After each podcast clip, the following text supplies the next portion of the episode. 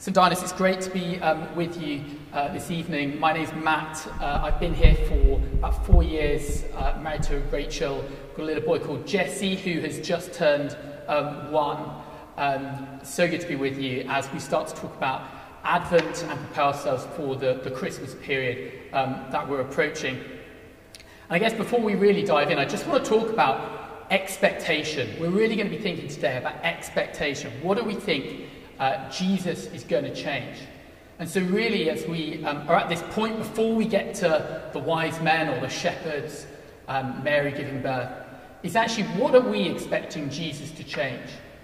And I want to say that to us whether we've been a Christian our whole life, whether we're um, maybe we've done an alpha course, we've started the journey, or we're actually not sure yet and we just dialed into an online service, maybe because little bit easier to do that, and it's a great way of kind of exploring what it might be about.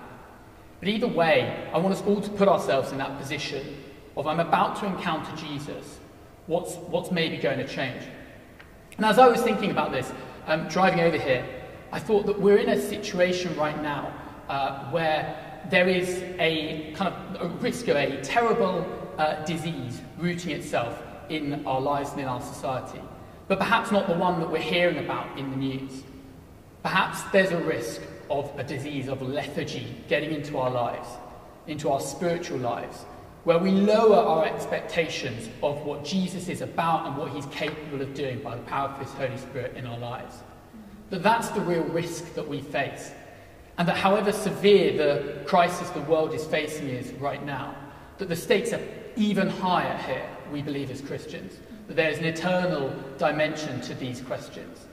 And that actually, right now, we may not be together. I may not be in your living room, although I sincerely hope it feels like I am. But that actually, we are in relationship with a living God who can cross that divide, no problem at all. Because he crossed the divide of death to bring us back into relationship with him. And so I guess I want to raise your expectation as we come to um, the gospel. We're going to be reading from John 1. So um, do get a Bible loaded up. But I just want to challenge you. What is your expectation? What do you think Jesus is going to change? Maybe he's already made some change, maybe he hasn't. But regardless of your position, my belief is that there's so much more that he wants to do, so much more work that he wants to do. I guess it's easy at Christmas to focus on the things that happen uh, and the way we know the story goes. We know, we know, kind of know what happens, even if it's, even perhaps we're not a Christian. But I want us to step back from that and say, well, what are my expectations? How far am I willing to let this change go? So I'm going to read John 1, uh, verses 9 to 13, and then we're going to pray. The true light that gives light to everyone was coming into the world. He was in the world and though the world was made through him, the world did not recognize him. He came to that which was his own, but his own did not receive him. Yet to all who did receive him, to those who believed in his name, he gave the right to become children of God, children born not of natural descent, nor of human decision or a husband's will, but born of God. Let's pray. Father, I just want to start by saying that um, you are so in control. You are sovereign. You are supreme above all things. Regardless of what we see around us right now, we know that you have never left your throne. You are still in control. We give you our hearts right now. Would you mold us? Would your spirit speak to us in power right now? We have expectation in our hearts that you are, you are on the move you want to cut lethargy away. You want to restore us by your Spirit. And so, as we explore what you are going to change in our lives, Lord God, would you speak in power to us, we pray. Amen. So, as we think a little bit more about expectations, before we kind of get into the text, I just want to think about um, what are expectations like in your life? And how are they shaped? Because I think our expectations are really a product of a few other things. So I think one of them is naivety often.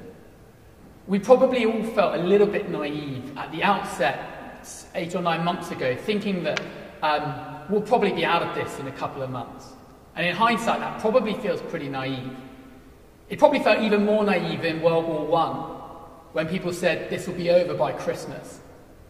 There's probably some wisdom for us to learn from that. But our expectation can often not meet the reality that comes, it can be less. But secondly, we also project expectation, and we have expectation projected onto us by others. I, I, didn't have this, but maybe you had parents who had very specific expectations for your life. And you may have met those, and you may not have met those.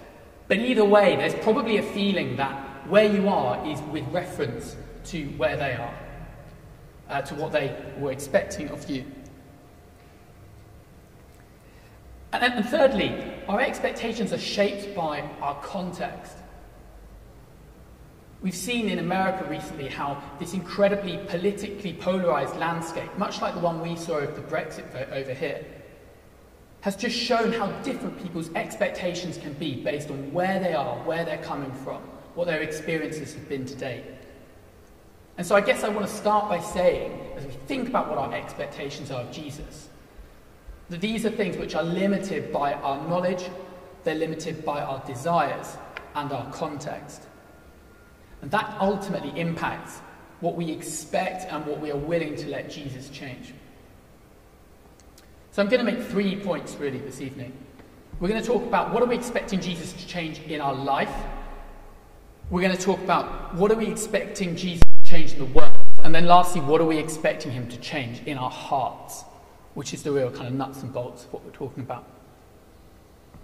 So as we start looking at what is Jesus going to change in our life, I want us to think, I guess, not about where you are right now, but what you expect to change moving forwards. Because when we think of the difference Jesus can make to our life, I think often we can just think about end destination. I'm a Christian because I want to go to heaven. And sure, that's part of it.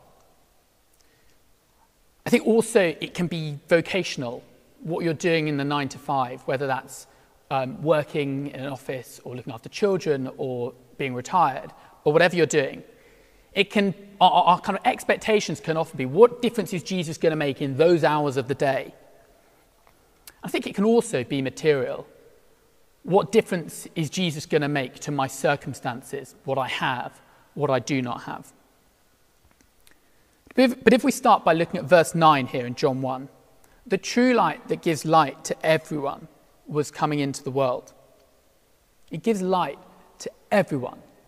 That's the offering. And so, what that means is that Jesus is wanting to bring hope into our lives, and he's wanting to expose the darkness or the evil that is in the world. And that that light ultimately guides everything. That Jesus came to illuminate the path before us. And so, as we start to think of Jesus as he came into the world as a baby boy, let's think about how he was coming to bear a light, just as the wise men followed a light in the sky, a star to find him. And you probably know that John uses um, this word in, in the start of John 1. He talks about Jesus in the Greek as the Logos. And that word can have a few different meanings. One of them is the kind of reason, another one actually is expectation. But thirdly, and most commonly, and kind of correctly for this text, it's often interpreted as the Word. And that's why we read, In the beginning was the Word, the start of the Gospel. And I guess I want to tie that up with something from the Psalms, where David in Psalm 119 verse 105 says, Your word is a lamp to my feet and a light to my path. And so I guess if we think of that word, prophetically, that word is the Logos, which is Jesus. Tie those things together. Jesus is a lamp to our feet and a light to our path. When we're on that pathway of life, He is the light, illuminating, exposing the darkness, and bringing hope. So it's not just about provision, but it's actually about perspective. And I think a great example of this is when we look at the, um, as we now know him, the Apostle Paul, when he was known as Saul, on the road to Damascus, which you can read about in Acts 9. It says in verse 3 that suddenly a light came from heaven as, Paul was, uh, as Saul was on this road to Damascus. And, and just a chapter before this, we see him watching on, approving as one of the early Christians, Stephen, is stoned for proclaiming the name of Jesus. But suddenly, this light comes from heaven. And pretty much in an instant, Paul's li- Saul's life is changed. I keep calling him Paul. You know how the story ends, hopefully. But what happens is several things change. One, his name does change to Paul, which is redeeming for the mistakes that I've just made. But secondly, his objectives completely turned 360. Or it would have to be 180, otherwise he'd end up back where he was. His objectives completely changed. He went from looking to persecute the Christians to do everything he could to incubate the message and spread the message that they had as far as possible around the world. And his influence um, ultimately was perhaps the greatest of any of the apostles in that regard. He went from killing to preaching for the gospel. And he also, in the immediate term, changed his destination. He went and was called to the house of Ananias, who spoke over him, who prayed for him. And in verse 17, we hear that Paul is filled with the Spirit as Ananias prays with him. And that his whole perspective changes, and it's like scales were falling from his eyes, having been blinded by that light on the path. And so, what I want to start by saying is that Jesus wants to bring light to even the most secret corners of your life, even the darkest area. Perhaps that sin that your partner or your family or your friend doesn't know about, that area of mess that you don't quite want anyone to deal with. You haven't even given it to Jesus. And I want to say that Jesus wants to expose that. He wants to put light across your whole life. But will you let him do that? Secondly, what are you expecting Jesus to change in the world around us? Especially at a time like now where there is just so much going on, it's almost impossible to digest what we're experiencing. What are you expecting Jesus to change? Perhaps you think the message of Jesus should make us kinder. Perhaps you think his example should make us less selfish, and I'd agree. I guess at the time of the Gospels writing, there was an expectation that if Jesus was going to be the Messiah, that he would do some quite specific things. And there was a school of thought that the Messiah would very much be a kingly figure, not born in a humble manger in a stable, but perhaps born in a palace with authority on his name from day one. And that perhaps he would summon a revolt against the Roman ruling authorities. And that had actually happened about 160 years before in what's known as the, the Maccabean Revolt. For the uh, Wikipedia munchers amongst you, check it out. There was this expectation that perhaps Jesus would be that sort of Messiah. He would take control. But what I want to say is that Jesus came to change the world from within, despite the world's heart and despite the world's expectations, and despite the world's willingness or lack thereof to change. So note this in verse 10 and 11. John says, He was in the world, and though the world was made through him, the world did not recognize him. He came to that which was his own, but his own did not receive him. I just want to actually just, just feel like God's also saying there, um, have you received him? Um, are you at risk of rejecting him? He wants, he wants to be in your heart. And if you haven't done that, I encourage you to, to step out and welcome him in. But the, the point really here is that even though Jesus deserved a seat of honor, he was willing to be humbled and as we read in Colossians, take on the, the being and the nature of a servant. That he was ultimately unknown, and yet he changed the world through how he served it. And in Colossians 1:16, it says that ultimately this is the guy in whom all things were created, and yet there he is, we know, in a manger. And in verse 20, that through him God would reconcile to himself all things, whether things on earth or things in heaven by making peace through his blood shed on the cross.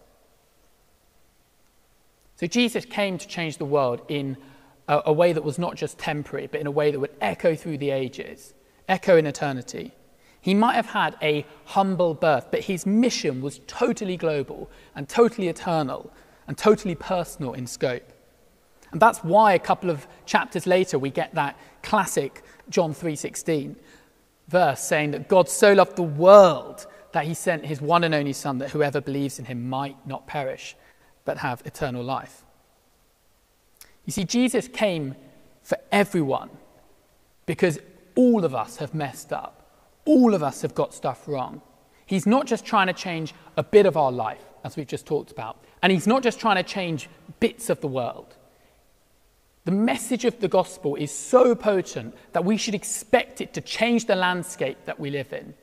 We should expect it to change the heart of the nation that we live in, to change the hearts of the people that are making the decisions in the nation. As we call people back, back to the name of the Lord. And so, what I want to say is, we're called to be part of that movement. That that's what being a Christian is. Christianity was, was known as the way in the early days. And you're called to be part of that way, that way that is illuminated by the light that we've read about. But again, my question is are you in? And lastly, what are you expecting Jesus to change in your heart? Because whatever we practice, whatever we do, whatever structures we put in place in society as Christians, it's all for nothing if our hearts aren't able to change into the likeness of Jesus's, and if others aren't able to as well, because that's the message. And we know that Jesus rejected legalism and kind of visible box ticking throughout his ministry. We, we know that he spoke strongly against the Pharisees, who had a position, a far higher position than the position Jesus was born into in society as the lawmakers and the lawkeepers. And Jesus saw this hypocrisy, the double standards with which they lived their lives, and he hated that.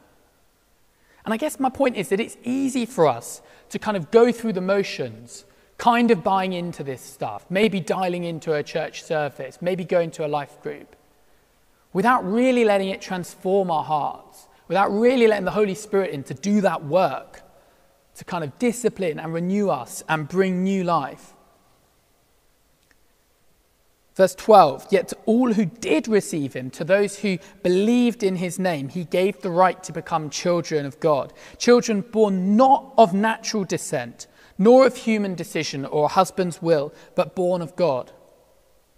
Not of natural descent, i.e., not the path that we were going down, not the path of Adam that we've all followed in sin, but pulling us out of that from glory to glory. And we are given that right in spite of our mistakes and in spite of our repeated selfishness and definitely my repeated selfishness and pride and ambition and belief that I can sort stuff out on my own when I just can't. And so that's why Paul, who we've met already this evening, says in uh, Romans 8 17 that if we are children of God, then we are heirs, heirs with God and co heirs with Christ. That the opportunity in Christianity is to be adopted into this truth, into this light, into this relationship with a living and a true God. And so when we read that we are now born of God, that's basically what happens when someone is baptized in a church. Is that symbolizing new life, that they're resurrected with Jesus. And Louis spoke last week about the character of Ezekiel. And he says in, in uh, chapter 36, 26, he says, I will give you a new heart this is kind of the Lord speaking through him. I will give you a new heart and put a new spirit within you. I will remove from you your heart of stone and give you a heart of flesh. And that is what Jesus came to do. He came to do something real within us a living, beating, new, fleshly heart that burns with passion for his name above all other names. And so that means that Jesus wants to change the desires of our heart that aren't about Him, that aren't about running after Him. And that's not by us striving, that's not by us just trying harder, doing another thing. It's actually by allowing His Spirit to critique us. It's by opening up His Word and saying, like, what is wrong? What am I not letting you transform? What am I still withholding? Where am I keeping my darkness and not letting your light in? And just letting His Spirit in. If you've not done that, I just invite you, even just right now, as I kind of got a few minutes left here, just in your heart, just say, I want your spirit within me, God. Send your Holy Spirit right now, right now, to transform me and give me that heart of flesh for the first time or again. I was reflecting on this myself, and um, I think it was only probably when I was in my early 20s that I really started to think about how much of my faith um, was box ticking and uh, motion going throughing, um, and how how often I was missing the point, how often I was forgetting to be kind, forgetting to give the heart of Jesus to the people around me, forgetting to let Him transform um, the, my, my thoughts, the darkness in my mind and in my heart. And it's only over time as I kind of read and, and spend time on His Word and invite Him to just keep working in me that I start to see that there's just so much more. There is that life in all its fullness available as a Christian. And so I guess if, if you don't feel you've had that yet, I just you know, compel you, do not, do not think that you've had the real deal yet then. Ask for more. Ask for His Spirit to do the work. And it's not, I guess there's a warning here that it's not necessarily going to be easy being heirs. I think we often think being an heir sounds lovely. You know, if you're going to inherit half the property in London or something like that, then great. Life being an heir is good. But it can be challenging. The second half of Romans 8 17 says that these, these, uh, that this kind of glory that we will get, becoming children, becoming heirs with God and co heirs with Christ, will happen if we share in his sufferings in order that we may share in his glory. And we know that the character of Paul also had to have that willingness. God spoke to Ananias before uh, Paul, formerly Saul, arrived. And he said, I will show him how much he must suffer for my name. And this is one of those characters who's perhaps held on a pedestal as one of the people who God has done some of the most work ever through. And he needed to be willing to suffer for his name. But Jesus will go with us on that journey. If and when we are called to suffer, we already know that he's walked that path to Calvary already. And we know that there's a hope. John 1, verse 5, just before this passage, says that the light shines in the darkness, and the darkness has not overcome it. And Jesus says later on in John's Gospel, I have overcome the world.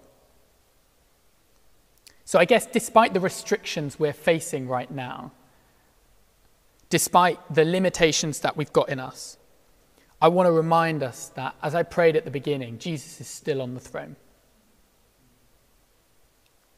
And he's still capable, with his spirit, to change your heart.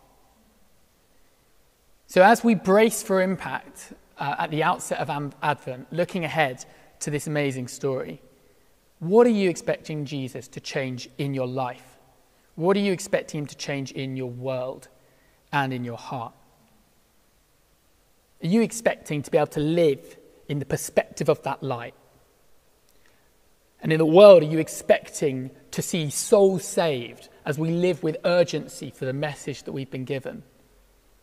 And you expecting, above all else, to have an entirely new heart that is offered to Him, is on the altar, it's a sacrifice. I give it to you, God.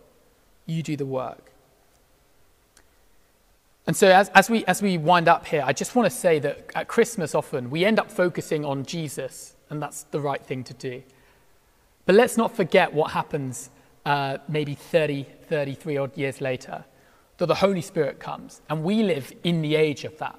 We live in the age of Pentecost, that the Spirit is with us. We believe that at this church, that the Holy Spirit is at work within us. And so we're not just looking at this Jesus character from afar, but we're invited to have him within us, Christ, the hope of glory in our hearts. So I just encourage you, where you are at home, to um, close your eyes. And uh, you might want to put your hands out in front of you just as a kind of posture of receiving from God.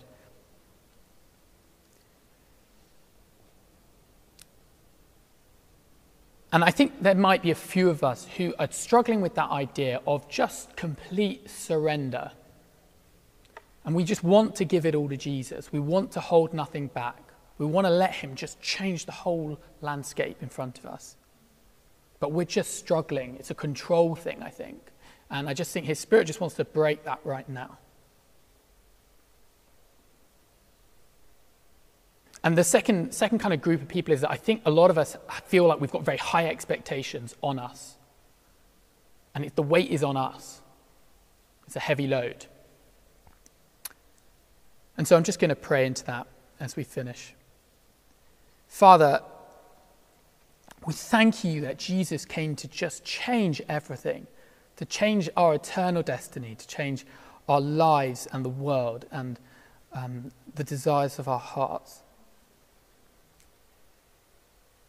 And for the people right now, Lord, as, as, as they listen to this, that are thinking, I want to really surrender to Jesus. I want to I want to lay myself down for him like he's laid himself down for me on the cross. I just pray, Holy Spirit, come in power. You can go everywhere. You can go into all these homes. Come in power. And pray that you be physically felt right now, Lord. And that any burden of this world, any expectations, stresses, maybe things that people are worrying about for the week ahead, that you cut them away in your name, Jesus. And you just remind us we've got a heart of flesh now that pounds for you. So, Lord, we surrender to your plans and your purposes. Thank you. Thank you that we get to spend this time in ex- expectation, knowing that good news is on the way. Amen.